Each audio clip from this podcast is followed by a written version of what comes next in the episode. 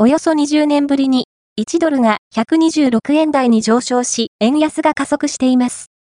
海外取引に大きな影響を及ぼす円安の進行で、県内の地場産業は三重苦にさらされています。